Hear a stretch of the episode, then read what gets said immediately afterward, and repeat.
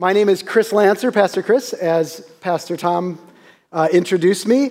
Um, today I want to tell you about a Jewish man. Does anyone know a Jewish man? Does anyone know a Jewish man in their heart named Jesus? Yeah, so we're going to talk about a Jewish man. I saw some hands there. Good, good. People are awake, are alive. If I'm dancing up here, it's going to be really boring for you if you're like this.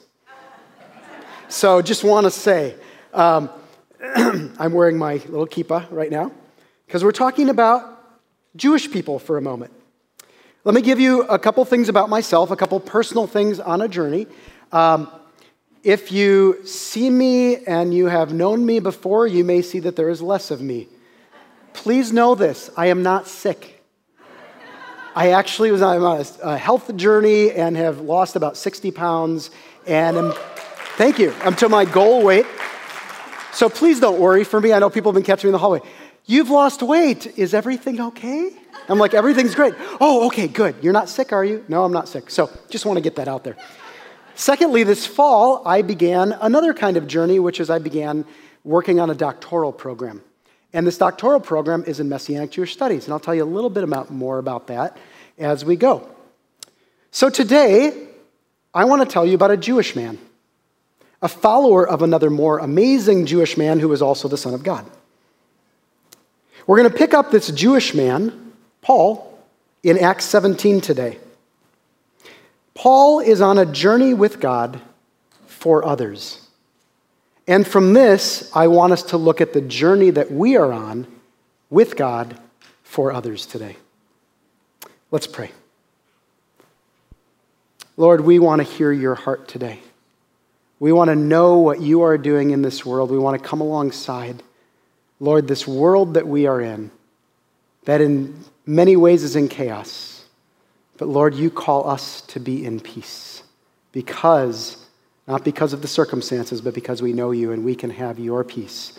You said, My peace I leave you, my peace I give you, not as the world gives. Lord, as we hear today, help us to receive your peace and have that in our hearts and your joy and love and let it overflow into the world around us that we may bring life. We pray this in Jesus' name. Amen. Amen. Well, as I, some of you have heard me teach in the School of the Bible or some other uh, places, and I think it's very important as we do this to learn about some of these questions of the who, the what's, the where. When you're reading Scripture, it's important to recognize Scripture is written for us, but it's not written to us. So we don't have the direct context ourselves. It's not like it's written to Chris Lancer in the 21st century, whatever. No, it's written by people in the first century in a context to a context. So they have understanding that we don't necessarily of the context it's written in. So let's talk about who Paul is. Well, first of all, Paul is a Jewish man. Paul was a Pharisee. What do you think when you hear the word Pharisee? Boo. Down with the Pharisees. Jesus didn't like them either. Well, let me tell you what the Pharisees actually were. Let's go 160 years back, or about 190 years back, before Jesus was preaching when we heard about the Pharisees. The Pharisees were actually a revival movement within the Jewish community. In about 160 BC, they recognized that they were not following the laws of God, and they were turning back to follow the laws of God. This was a good thing. This is a beautiful thing before God. And as Paul says in Romans 7, the law is good. So it's not an evil thing. So, what was happening in Jesus' day? Well, you had the law. And then, as many revivals happen, and as the move from revival to legalism happens, we see this a lot. If, you, if you're doing the history revival services that we've been doing on uh, Sunday nights, let me tell you, if you haven't done it, they're recorded and on our website. If you have done it and you've been following this, you will see the good side of revival, but you'll also realize these are just people, and people do stupid things and say things, and pride gets in all sorts of things. So, same thing here. The law is good. But what happened is the Pharisees took the good law and said, well, and some of this may be well intentioned. Well, if we don't want to do this wrong, let's also make sure that there are rules around this. And then let's put rules around the rules. And then let's put another set of rules around the rules. And where the law might be here, there are series of fences around the law, and what happens is these become rules that nobody can follow. Jesus was confronting that because everything became about the rule and missed the whole spirit of what God was saying. Remember, we have the same God yesterday, today, and forever. God didn't do a makeover God edition when Jesus came. God was the same. His law is good. And that's what Jesus said. He said, I didn't come to abolish the law, I came to fulfill the law. So, that's what was going on in the context of a Pharisee. So, Paul was a Pharisee. He knew the law. Now, he had some other junk around it, but he knew the law and he knew it well. And even in his own treatises, he says, I was flawless as following the law.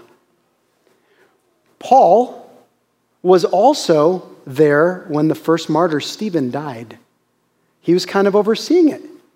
Stephen, the first martyr in Acts 8, they're stoning him to death. And he says, and he says, I see Jesus. and they're like, ah, more, more. Right? Get rid of this way, this group of people, the way following Jesus. And Paul went from a persecutor and killer of the way on a trip to Damascus to take out some more of this way, these people following this guy Jesus, and they're saying he raised from the dead and the whole bit. And he has an encounter and he's blinded for several days. He goes into the city. God speaks to Ananias to go lay hands on him. The scales fall off his eyes, and I believe that was both physically and spiritually because he begins to see who this Jesus is. And he goes from this guy who is persecuting the way to a man who's preaching about the way the way, the truth, and the life. This is Paul that we're talking about. He was a keeper of the law. He argued the law does not save, but faith does. But he himself, being a Jew, kept the law. He said, I'm all things to all men. To the Jew, I'm like the Jew. To the Gentile, I'm like the Gentile. He knew some secrets from God. And he was one who went to synagogue all his life. Pastor Tom preached last week. If you were here, or if you were here, by the way, if you're streaming, hi. Hi, everyone. Um, if you were streaming, or if you were here, or if you saw it later, he preached about Paul and Silas in the jail, in the Philippi jail, and how God shook the place and they found freedom and they were able to go, and of course, people were saved. We're going to pick up from there. The first part of Acts 17 I'm going to tell you about, and then the second part we're going to read, and I'll have you stand at that time in honor of God's word. But for now, here's what was going on the beginning of Acts 17. So they go from Philippi, they go to Thessalonica. You know, Paul to the Thessalonians. It's those books. Um, so they go to Thessalonica, his first visit there. What's Paul's strategy? Well, Paul does this he goes to a synagogue. He's very comfortable at the synagogue. He goes through scriptures with the Jews and God fearing Gentiles and tells them about it. Well, what was the impact? Some Jews believed. Some God fearing Gentiles believed. And some other Jews became jealous, got some rabble rousers for the marketplace, and went, hey, let's get him, and create a riot, which in Roman, if you're in Roman or under Roman rule, that's a bad thing. Don't do riots. Rome was all about suppressing riots and suppressing any uprising against the government. So as soon as there was any commotion, the government got involved. So, and the Jews knew this right? The Jews who were not believers, but the Jews who didn't like Paul and were jealous. So they rose up against him. And what was the impact? He had to go. So the local Jews, Jason was one of the local Jews who was housing them. They went in, they said, Where's this guy? He's gone. So, anyway, so they go to the next place, Berea. What does Paul do? He goes to a synagogue. In the synagogue, he goes through scriptures with Jews and God fearing Gentiles who are hanging around the synagogue. Then what is the impact? It says many Jews believed, many Gentiles believed, but the jealous Jews from Thessalonica came the few miles away because they heard Paul was there, and they started going, hey, started some noise again. Well, guess what? Same deal. Paul's out. This time, the people who are with Paul say, listen, you can't, you got to go further than that. So Paul goes to Athens. And this is where we pick it up in our text which is Acts 17, 16 through 34. So now, if you would, would you stand with me in the reading of God's word. Here we go. While Paul was waiting for them in Athens, he was deeply troubled by all the idols he saw everywhere in the city. He went to the synagogue to reason with the Jews and the God fearing Gentiles, and he spoke daily in the public square to all who happened to be there. He also had a debate with some of the Epicurean and Stoic philosophers. When he told them about Jesus and his resurrection, they said, What's this babbler trying to say with these strange ideas he's picked up? Others said, He seems to be preaching about some foreign gods. Then they took him to the high council of the city. Come and tell us about this new teaching, they said. You are saying some rather strange things, and we want to know all about it. It should be explained that the Athenians, as well as the foreigners in Athens, seem to spend all their time discussing the latest ideas. So Paul, standing before the council, addressed them as follows Men of Athens, I notice that you are very religious in every way. For as I was walking along, I saw your many shrines, and one of your altars had this inscription To an unknown God. This God, whom you worship without knowing, is the one I'm telling you about. He is the God who made the world and everything in it. Since he is Lord of heaven and earth, he doesn't live in man made temples, and human hands can't serve his needs, for he has no needs. He himself gives life and breath to everything, and he satisfies every need. From one man, he created all the nations throughout the whole earth. He decided beforehand when they should rise and fall, and he determined their boundaries. His purpose was for the nations to seek after God and perhaps feel their way toward him and find him, though he is not far from any one of us. For in him we live and move and exist. Some of your own poets have said, We are his offspring. And since this is true, we shouldn't think of God as an idol designed by craftsmen from gold or silver or stone. God overlooked people's ignorance about these things in earlier times, but now he commands everyone everywhere to repent of their sins and turn to Him. For He has set a day for judging the world with justice by the man He has appointed, and He proved to everyone who this is by raising Him from the dead. When they heard Paul speak about the resurrection from the dead, some laughed in contempt, but others said, We want to hear more about this later. That ended Paul's discussion with them, but some joined and became believers.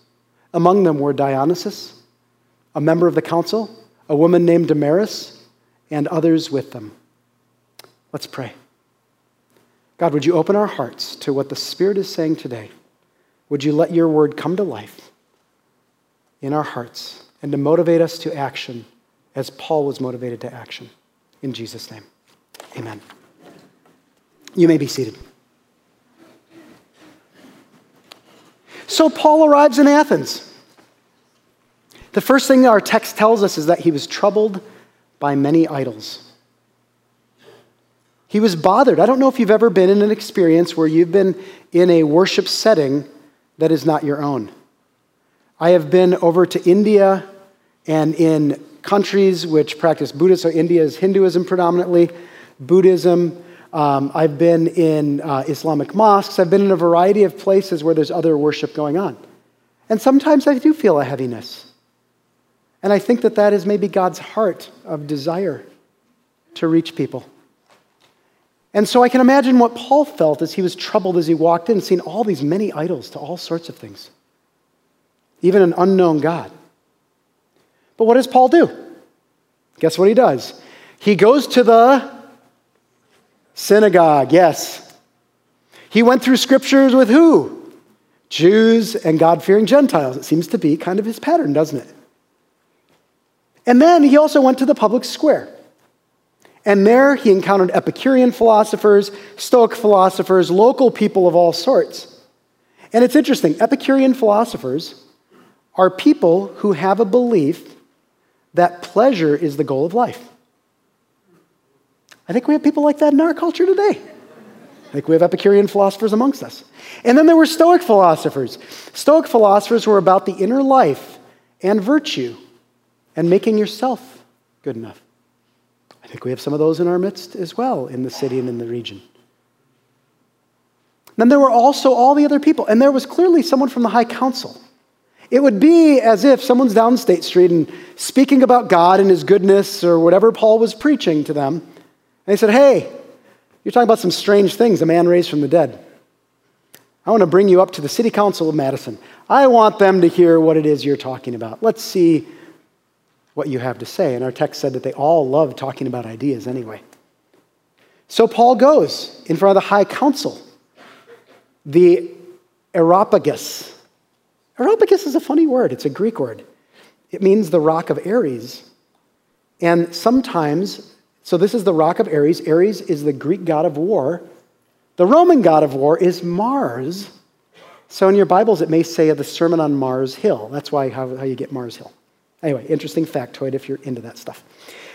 Um, but what was significant about Mars Hill or the er, er, Areopagus, there we go, the Areopagus, is that this is where the high council of the city the city council had met, and this is a good sized city, right? Athens. The city council had met for centuries. It was where the learned of the learned went, where they wrestled out issues around the city and what was going on. So he goes, whether physically to that place, maybe so, but at least appearing before those people and anyone else who wanted to listen. Paul begins his preaching. He said something like this, right? Idols, all I see is idols. Is that what he said? No. That's not what he said. He noticed it. That's not how he preached. Maybe he said something like this Turn or burn. If you don't know Jesus, you're going to hell. Was it? I think that was that in the message? Scripture? No? Okay. Maybe it wasn't that. Maybe it was, well, if you knew like I do, you'd beg me for the answers. I've got it figured out. You poor people from Athens. Shake my head at you. No, did Paul do any of that? Did Paul say, You got to be saved? No. Did he ignore the people? I have God. I don't need these people. Why would I preach to them? Me and Jesus, we're all good. The world's going to hell in a handbasket anyway. I don't need it. No, Paul didn't take any of these approaches. What Paul did is he recognized some things about them. He recognized that they were on a religious journey. And he said, Men and women of Athens, I see that you are a religious people as I was walking around your city. I see that there were shrines to all sorts of gods, even one that is the unknown God. And then he begins to tell them about who that unknown God is with the message of the Messiah, Jesus. Now, the unknown God is really interesting in Greek. You ever hear anyone say, I'm agnostic? Yeah. Well, the word unknown God is agnostos theos. Agnostic God. Which is really, an agnosticism really is, I haven't decided, I don't know if there's a God or not. So it makes sense, unknown God. But anyway, I find that stuff kind of interesting. So Paul uses this unknown God as the basis for a message.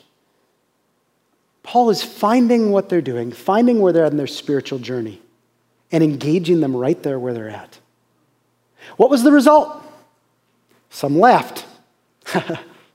Whatever. Some wanted to hear more, and some believed. It names prominent men and women of their city council. In each case, who are they believing in?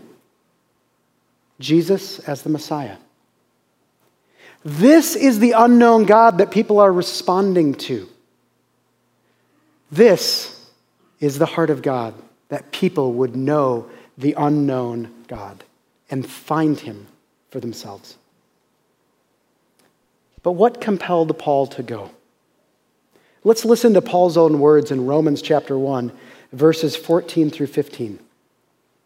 He says this For, for I have a great sense of obligation to people in both civilized world and the rest of the world, to the educated and uneducated alike.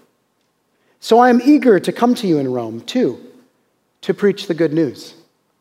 Now, when he says a great sense of obligation, I don't get the sense that when he says good news, that he's feeling obligation, kind of like when you're, you're a kid and your mom says, You have to clean your room.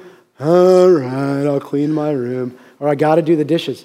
I get the sense it's from a place of joy and a desire that God has put in him to bring this good news to others. And I believe it's God's desire to follow God in these simple ways. First, to know the unknown God ourselves. Secondly, to be overflowing with the goodness of God that we have to share, that it just comes out of us because there's so much that God has poured into us. And thirdly, to follow Paul's steps in how to love and share with others his goodness. But before we can even get to sharing, we have to realize some things about people. First, each person's on a spiritual journey. Secondly, each person, God designed to have a God sized hole in their heart that they will fill with all sorts of other stuff, but it still cries out for God. And thirdly, that God wants us to live from a place of being loved and an identity as a son or daughter of the Most High God, not trying to earn our way into heaven, but already being part of the family, that we get to enjoy the privileges, the blessings, and all that comes from the Lord. That He who freely gave to us, we can freely give to others. God wants us to come from that place as we reach people. Let me go on to the next verse here in Romans 1:16. Paul then said, "For I am not ashamed of this good news about Christ. It is the power of God at work, saving everyone who believes, the Jew first and also the Gentile." I want to take Paul's two categories to talk about people that Paul went to and that I believe God wants us to go to. First the Jew, and then the God fearing Gentiles. So, first, the Jew. Tell you a little history about me. I come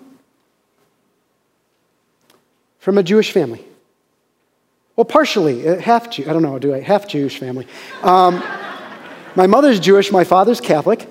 And growing up, in my mother's home, we would celebrate some of the high holidays, going Jewish, and celebrate Passover and Hanukkah and sometimes Rosh Hashanah and Yom Kippur, and doing that. Um, and when I was with my dad, we'd celebrate all the Catholic holidays. And so my mom, we did some Jewish stuff. My dad, we always did Catholic stuff. It was a given. Um, and my mother, who is a professor, is very well known in her field, and she was always invited to be on boards with a variety of people. And one particular board she was on with a variety of Jewish leaders. I'm going to pause in my story to say this. I did talk with my mom and had permission to share this. I don't want to dishonor my mom or you to think that I'd be dishonoring my mom. And she texted me after first service and said, I was really moved by your message. Thank you for the way you honored me. So, so here's my mom who's on this board with some prominent Jewish leaders. And somewhere in the conversation, we got to me being a pastor, and she said, I don't even tell people you're Christian. I don't even, that's, that's not part of the conversation. And I remember I was kind of hurt by it and bothered. And I don't remember if it was in that moment or if it was a few weeks later that I called her and said, Mom, what, what gives? I mean, what's, look, I'm not, you choose, you have chosen a lifestyle that I don't, that I wouldn't choose. You've made decisions, you have views that I don't agree with. Why, why would you like blockade that? I'm not ashamed of you. Like, why would you do that? And her response was, It's complicated, Chris. Which I know from my mom means this. This is a response that says, Chris, it's going to take a long discussion and we're not going to agree on this in the end. And I don't think, I just don't want to do it. We're going to get upset at each other. And so let's just not go there. And so I got a little Jewish and I said in my head, oy vey. All right, what do we do? well, Fast forward a little bit to today. So, at the beginning of the semester, I told you that I'd started a program in Messianic Jewish Studies, a doctorate program. And in this program, I'm taking Hebrew right now, which is both difficult but a blast of learning to read Scripture. We're actually translating the Scripture from the Hebrew Bible out of Hebrew, it's really cool. You learn little subtleties and stuff. And I geek out to that in languages. I love languages and culture. Um, and also a course in anti Semitism in the church and public square. And when I first signed up, you know, I have to take this course, and I'm like, in the church? I understand the public square, I've seen some of that. But in the church, and I was like, huh, that will be interesting. You know, is this going to be some big beat the drum of, you know, oh, these people are doing this and kind of. And I found it wasn't the case at all. It's uh, actually run by Dr. Rossner, who is a Messianic Jewish woman, professor. And uh, she has opened our eyes to some of the history of the church, some of the history of Jews, and how they coincide. And it has been a very mixed history. The Christian church has done some great things for Jews and some horrible things for Jews. And I want to tell you, I don't want to give this off balance, but you're going to hear more about some of the horrible things because my goal is to help you to understand the perspective of what a Jew experiences when they hear a Christian want to come to them and tell them about Jesus. So, as early as 150 AD, just 50 or 60 years after the New Testament was complete, Justin Martyr, a church leader, stated that the Christian church has replaced ethnic Israel. Now, hold on a second. Ethnic Israel God made a covenant with, with Abraham. I will bless you to be a blessing. You will be my people, and I will be your God. And God so much went, and there were several covenants that God made. And God went so far to say this about his covenants with Israel. He said, My covenant with Israel will not break. Maybe the moon has to go away. If the moon goes, the stars go, all these things, if the galaxies go away, then maybe I'll break my covenant with Israel. I don't know, I ask you, have the moon and stars and everything gone away? God has not broken his covenant with Israel. But just 50 years after the New Testament was written, we're already starting to get this perspective in the church, which comes to a thing called replacement theology. It says the church is the new Israel, and this is prominent in some, some groups. The church is the new Israel, and the Jews are unnecessary. And you will hear some of the ideologies which came out of that shortly. So the early church in Constantine's era decided to separate out Jewish holidays from Christian holidays. I didn't know this until I took this course. I was really surprised. But I always wondered why Passover and Easter aren't like in the same weekend because you probably know this, maybe you don't. When Jesus was at the Last Supper, that was a Passover supper. So it's during the celebration of Passover. But sometimes Passover is a month away from Easter. And I was always like, why is that?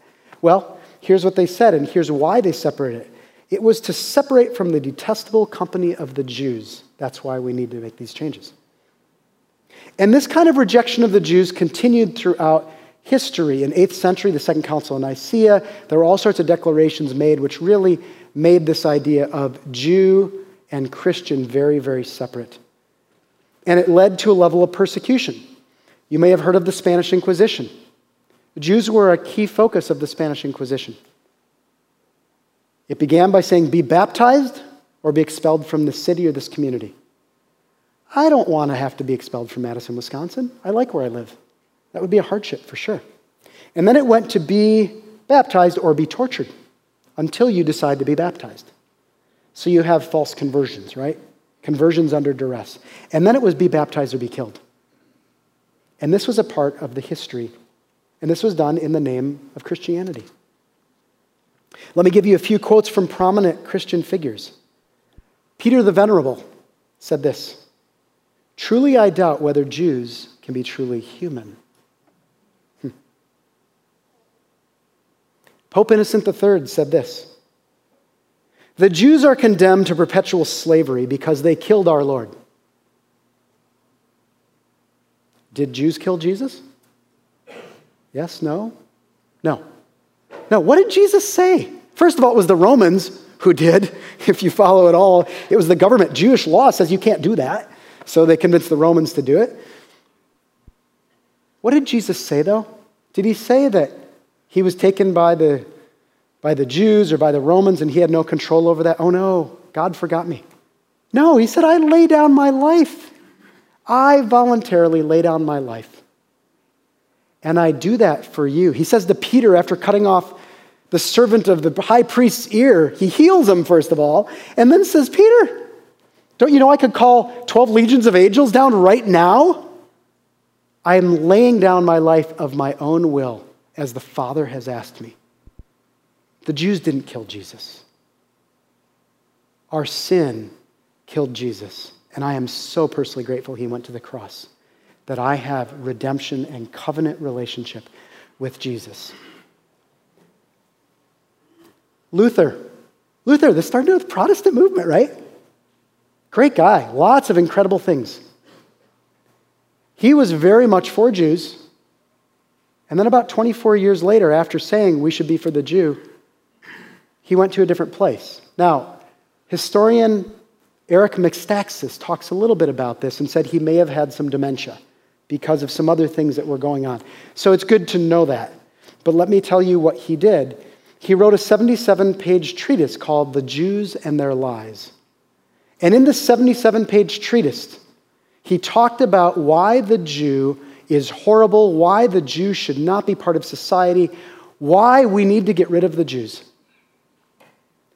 And he, he gave a seven part list that included, I'll give you a couple of the things burn all their synagogues where they have this devil teaching, burn the schools where they are studying the Torah, which is the Word of God, which is ironic, right?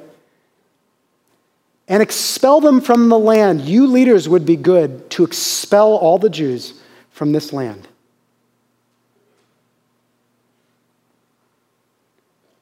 One of the reasons I really love what Pastor Tom is doing with the history of revival is because we learn great moves of God, but we also learn that they are flawed people who do some wrong things. And if you go just on what they do wrong, or if you grab onto that, you're going to have a really a real misunderstanding of who God is. And people use that for wrong things. And so Luther did some great things. There were some very right things he did. This was far off. And for a man who loved the book of Romans, I couldn't understand how he got there. But he got there.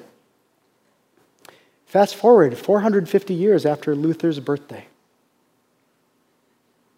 There was a new government in place in the country that he was in. This was 1933. I want to show you how they were advertising their party. It was the Nazi Party. Would you put up that slide? The Nazi Party had this Hitlers Kampf und Luthers Lehre, das deutschen Volkes gute Wehr. That is Luther in the picture with the swastika in the background. This was the rise of the Nazi Party in 1933. Here's what it means Hitler's fight. Now, that's Hitler's Kampf, if you know any of the history of Hitler, he wrote a book when he was in jail called Mein Kampf, My Fight, My Struggle. And this is what they're talking about, and it had been publicized. Hitler's fight and Luther's teaching are the good defense of the German people. Now, most Jews will say that it wasn't the Christian church that caused World War II and the Holocaust. And they won't argue that it was Christians. Many Christians helped Jews in the Holocaust.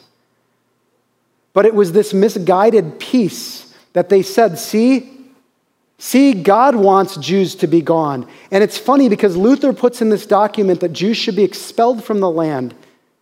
Almost prophetically, 450 years later, this process begins called the Holocaust.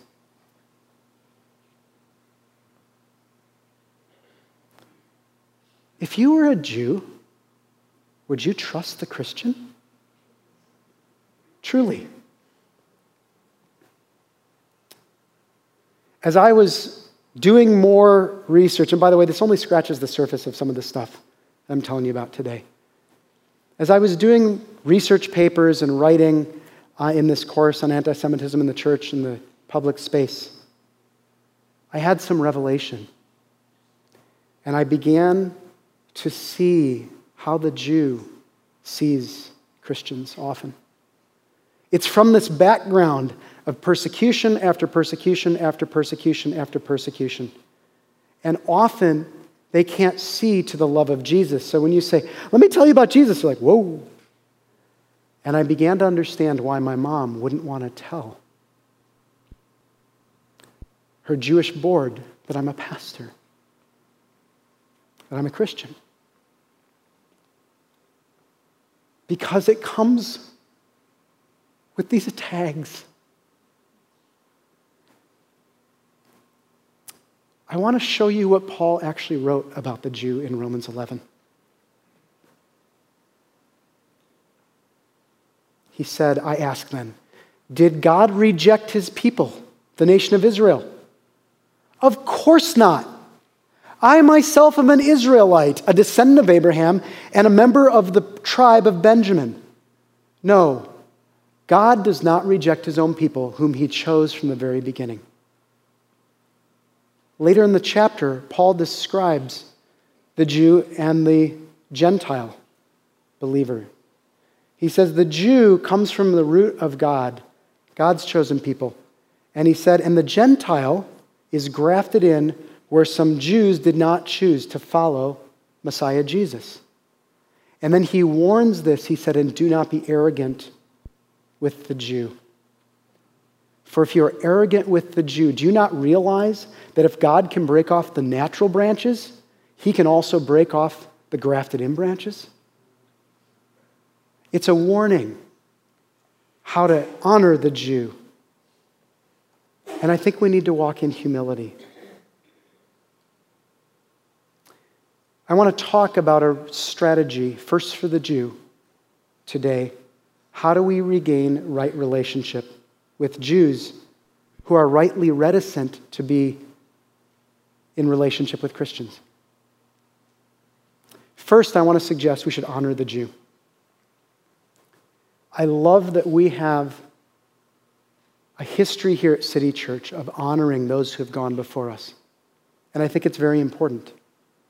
But as the Christian, we need to honor the Jew who has gone before us, who has maintained Scripture as we know it. The Old Testament is the Hebrew Bible, the Torah is the first five books of the Bible. And Jews spent their life becoming scribes, where their lifelong goal was to copy letter for letter, word for word, the Hebrew Bible, the Old Testament, that we might have copies of it, that it may be passed along from generation to generation to generation. Think of dedicating your life to handprinting the Bible. That's a lot, but that was what happened. That's part of the history. How about Jesus? He was a Jew. Do you know the apostles were Jews? Do you know that David, a man after God's own heart who danced more crazily than I did up here? Maybe naked, maybe partially naked, whatever. His wife sure didn't like it. You're embarrassing me. He's like, I'll be more undignified before my Lord. It doesn't matter, right? He was a Jew. He was a Jew. So was Esther. So are most of the biblical figures that we read about, all Jews that we honor. And I want to suggest this religious Jews are doing their best to follow the covenants that God made with them. And that is worth honor. So honor the Jew. Secondly, walk in humility with the Jew. To understand and know the context of Jews, or of Jesus, it's really important to know the context of Jews. Jesus was a Jew. Jesus fulfilled the law. He followed the law. I mean, I can't, I don't know if he wore one of these guys or not, if he wore a kippah everywhere he went or whatever, but he followed Jewish law. He himself was a Jew. And if you want to understand some of the things Jesus was doing, I want to encourage you to learn from the Jew. We can humble ourselves and learn from the Jew. When we take communion, that was not in some goofy way, like, um, you know, here it is. I, I asked, a, uh, I was teaching at a Bible school about context. And I said, Does anyone know why Jesus used bread and used wine? Huh? Um, maybe it's because there was bread and wine where they were. I said, Yes, that's true. Does anyone know what the context was? And nobody immediately knew that. Now, it's a little pressure in a class when you ask a question as the professor or the teacher. Um, but that's in the Passover. You want to get the richness of communion, you got to look at what God was doing and Jesus was doing in the Passover. Powerful when he said, This is my body This is my blood, and what those symbolized. Far more rich than what we think if we just have some wafer and some juice. It's powerful. We can learn from the Jew. Jewish practices are rich. And thirdly, love the Jew. I want to say this ever since God said, I will be your God and you will be my people, there has been resistance to that. Just like when we come to Jesus, there's resistance to that, right? In the spirit. And I am convinced that this is a spiritual battle, not a natural battle. Pastor Andrew and I were talking just a few days ago. He's like, I get this thing about, you know, people seeing me, my dark colored skin, and, and, you know, that I'm black. And people can just pick that out. He said, but I don't get it for the Jew. He said, there are black Jews, there are, are uh, Middle Eastern looking Jews, there are white Jews, there's Jews of all sorts. And yet there's still all this stuff against Jews. And I said, yeah. It's got to be spiritual. It's the only answer I have. Why would these people be attacked for millennia and driven out and over and over and over again if it wasn't spiritual? I'd say Jews have a target on their back from society. And Jews have risen up each time. Things are taken away. Kristallnacht happens. Things are destroyed. The Holocaust, Jews rise up again. And yet we have a state nation of Israel after all that with Jewish people. It's crazy. But I want to encourage you to love the Jew because they need the love and goodness. What the Jew needs from the church is love, grace, and humility. Not judgment, not turn or burn, not you need Jesus now or else. Folks, if you didn't realize this, we don't save anybody. God saves anyone. God saves. We are simply those who get to reflect Jesus to the world around us. And that is our goal. I was at the professor's house who leads this program, Dr. Rudolph, who does some amazing things in the Jewish community. He's one of the most humble men I've ever met. And we got to talking about anti Semitism. I was taking this class. I'm like, what do you think or whatever? I said, does it bother you? Does it stir you? And he said, yes and no. He said, sure, these things bother me. I, you know, the attacks against Jews and the things that are, and the way the church has historically done things. He said, but my heart is always, how would Jesus have responded? And I don't see Jesus responding out of anger or out of other things. I see him responding out of love and grace and kindness. And that's the approach we need to take. And he said, he started talking about that tree that I was talking about, the grafted in and everything. And I said this, that he said, What? Say that again. It was one of those times, you ever have something come up in your mouth and you go, Oh, that was good. That wasn't me. This was one of those moments. And I said this I said, The church wants Jews to see Jesus, but Jesus wants the church to see the Jew. And I think that's really true. I think that's true of the, of the Jew, and I think that's true of all others who don't believe. God wants us to see the person, not the project, not something that we're supposed to get people saved or anything. That's a wrong ideology. We can't get people saved. That's not who we are. But we can reflect what we have been given, overflowing with the love and grace and mercy of God. Because we've received love and grace and mercy and forgiveness. Don't forget, folks, we were sinners who were deeply in sin, deeply deprived. And yet, God came to us, brought us out of some of that, and is still bringing us out of some of that if we're honest with ourselves and with others, and bringing us into freedom. It's not our greatness, it never was our greatness. It's simply Christ working in us and the Holy Spirit bringing us step by step further on our spiritual journey with God. We have nothing to boast about, as Paul said, but in Christ Jesus alone. We're not here to save. We're here to love, to be filled with God's grace, and to overflow that and show the world the goodness, the tov in Hebrew, of God. So, what about the God fearing Gentile? That was the next group Paul went to. This is people of other faiths. Well, let's recognize this. People are on a spiritual journey. And God has put a God sized hole in their heart that they can fill with other things but will never be satisfied until they know the true God, the unknown God. So sometimes people have spiritual practices, right? You see someone like this, bowing down and praying five times a day. We could shun that person. We could say, I want nothing to do with it. They're praying to a different God. This is awful. I, I don't want that to rub off on me. Or maybe we could approach that differently. And we could say, I see you pray many times a day. I also pray many times a day. Tell me about your prayers and tell me about your God.